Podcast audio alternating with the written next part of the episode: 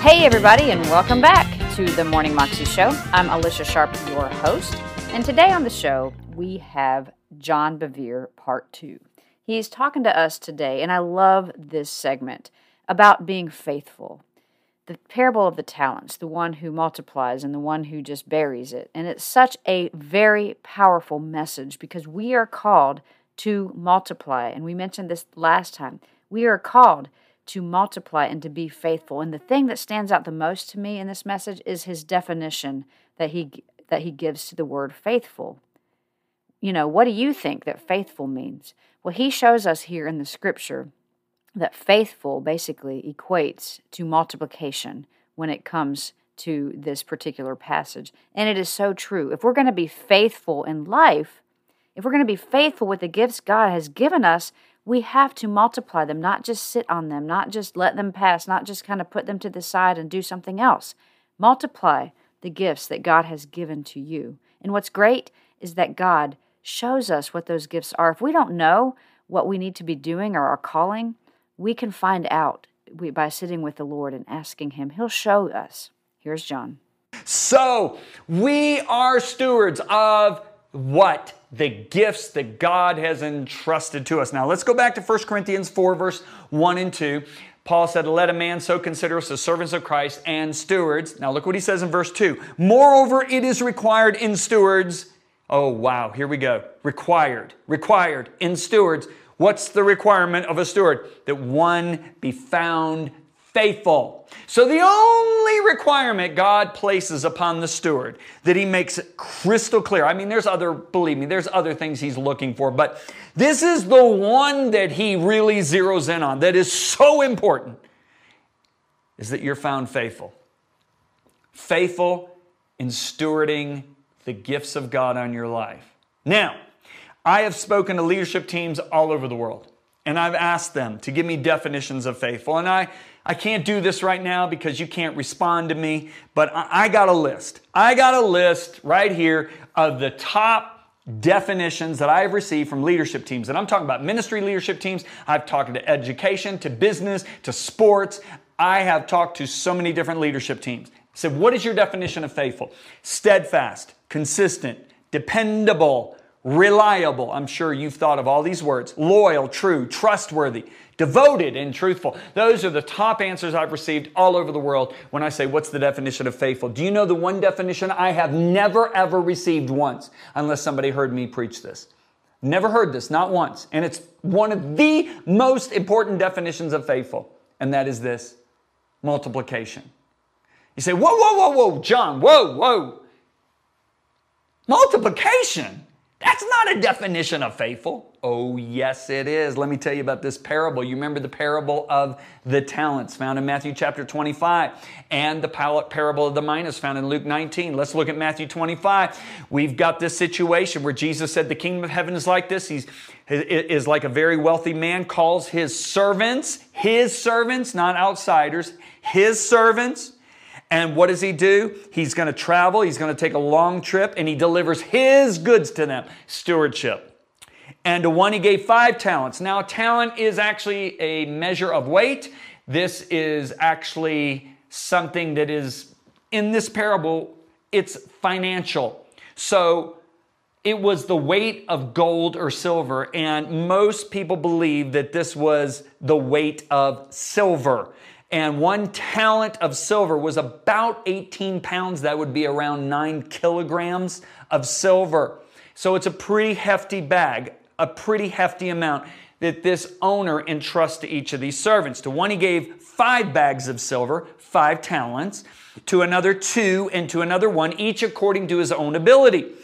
And immediately he went on a journey. Now I'm going to try to make this real personal, okay? So I'm going to I'm going to I'm going to ascribe names to these guys cuz this will make it more real to you, okay? So we're going to say that Ashley got 5 talents. We're going to say that Bob got 2 talents, and we're going to say Larry, and if your name's Larry, no offense, Larry got 1 talent, all right? Now, what happens?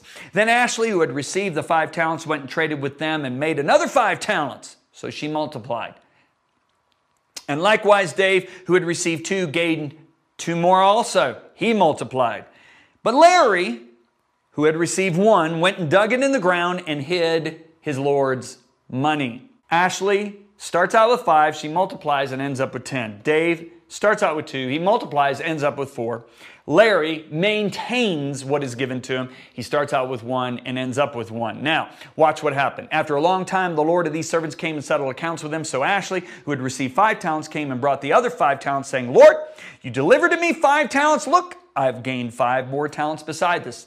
Listen to what the Lord, this is representative of Jesus, her Lord said to her, Well done, good and faithful servant. Now listen to this. You were faithful. Wait a minute. What's the only thing Jesus ascribes to her doing. He doesn't say that she was sweet, she was kind, she was forgiving. Doesn't say she was dependable, reliable, trustworthy. He doesn't say any of that. He just said she multiplied. That's all he said. Five to ten. And he said, You were faithful. So he is directly ascribing faithful with multiplication. You were faithful over a few things. I'll make you ruler into many things. Enter into the joy of the Lord. Then Dave, who had received two talents, came and said, Lord, you delivered me two talents. Look, I have gained two more. Beside them, his Lord said to him, Well done, good and faithful servant. You were faithful. You were faithful. What's the only thing he did? Multiply. That's the only thing the parable tells us. Over a few things, I'll make you ruler over many things. Enter into the joy of your Lord. Notice the wording is exact for both Dave and Ashley. They got equal reward. God's not going to sit there and say, Well, you got 10, therefore you're the better servant. No, he's looking at what we did with what he gave us. That's why you can never compare yourself with somebody else. It's not wise. Then Larry, who had received the one talent, came and said, Lord, I knew you be a, I knew you to be a hard man. Problem number one, he doesn't understand the character of his master. Okay, he saw him as a hard man instead of the loving father who wants us to be at our very best for the sake of the kingdom. He sees him as a harsh mean Lord. Okay? Reaping where you have not sown, gathering where you have not scattered seed, and I was afraid. Problem number two fear. Intimidation, fear causes the gift of God in your life to go dormant. I wrote an entire book on it, and if you need help in that area, I recommend the book Breaking Intimidation. He said, I was afraid and went and hid your talent in the ground. Look, there you have what is yours. But his Lord answered and said to him, You wicked and lazy servant. Oh my goodness. Wow. No, he doesn't say you wicked and lazy outsider. This guy is in his kingdom. Now, let's just talk about our callings and our giftings. We're not talking about salvation here. We're not talking about anything other than how we handle our gifts. What this parable shows is those who multiply are considered to be faithful. Those who maintain are looked at as wicked and lazy. Now, that may have really shocked you. You may have thought, boy, I'm, I'm being faithful. I show up on time. I'm, I'm, I'm dependable. That's an aspect of faithfulness, but that's not the faithfulness that God's looking for. He's looking for you to multiply. What's the first commandment that God made to man when He put him on the earth? Be fruitful and multiply. He wasn't just saying have babies, okay? He was saying anything I entrust to you, return it back to me multiplied. Wow. That's all I can say is wow. So let's move on here. The master says, So take the talent from Larry and give it to Ashley, who has 10 talents. Let's make sure you understand this. I'm going to put it down at the bottom of the screen. Larry ends up with zero, Ashley ends up with 11. 10 plus 1 is 11. Now, I'm in prayer one morning. I'm in my office. I hadn't read this parable in years, or not, or in months, excuse me. Out of the blue, the Holy Spirit speaks to me and he said, Son, I am not socialistic in the way I think. You remember God said, My thoughts aren't your thoughts, right? He said, I'm not socialistic in the way I think. I'm actually more capitalistic. And I remember saying, Okay, God, you, are going to have to show this to me from the scripture. And he brought me to this parable. Social, the socialistic God would do this. He would give all three of them, Ashley, Dave, and Larry, okay? He would give all three three talents each. Okay? So, Ashley and Dave, of course, they're going to be faithful. So, what are they going to do? They're going to multiply their three and end up with six. Larry, he's going to be lazy. He's going to end up with three, right? This is what the socialistic God would have done. He would have taken one from Ashley's six, one from Dave's six, and given them to Larry so they all ended up with five. That is not what God did. He took the one from Larry and gave it to Ashley so she had 11 and he had zero. Folks, let me tell you something. God has given you gifts and He expects you to return it back to Him multiplied. Now, this is not meant to put a lot of pressure on you. It's meant for you to get in faith because you can't multiply unless you are in faith. Jesus then says this, and this is a very riveting statement. For to everyone who has, in regard to this parable, who are the ones that have? It's the two that multiplied. For everyone who has, more will be given, and he or she will have an abundance. That's what happened with Ashley. But from him who does not have, maintains, even what he has will be taken away.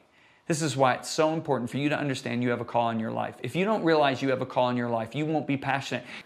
That was John Bevere, and you can find that clip and the entire talk on YouTube if you search under John Bevere Multiplying Your God Given Potential. You can also find out more information about John and his wife Lisa at messengerinternational.org. And I also wanted to throw in a plug for his book that he's talking about actually from this message, and it's called X, multiplying your God given potential. So I encourage you to look it up, to go check it out, because he is an amazing writer and he's gifted in that area. And I believe that it will change your life. So have a great day. Remember to go live your 320 life, which is one that is more than you can imagine. God bless.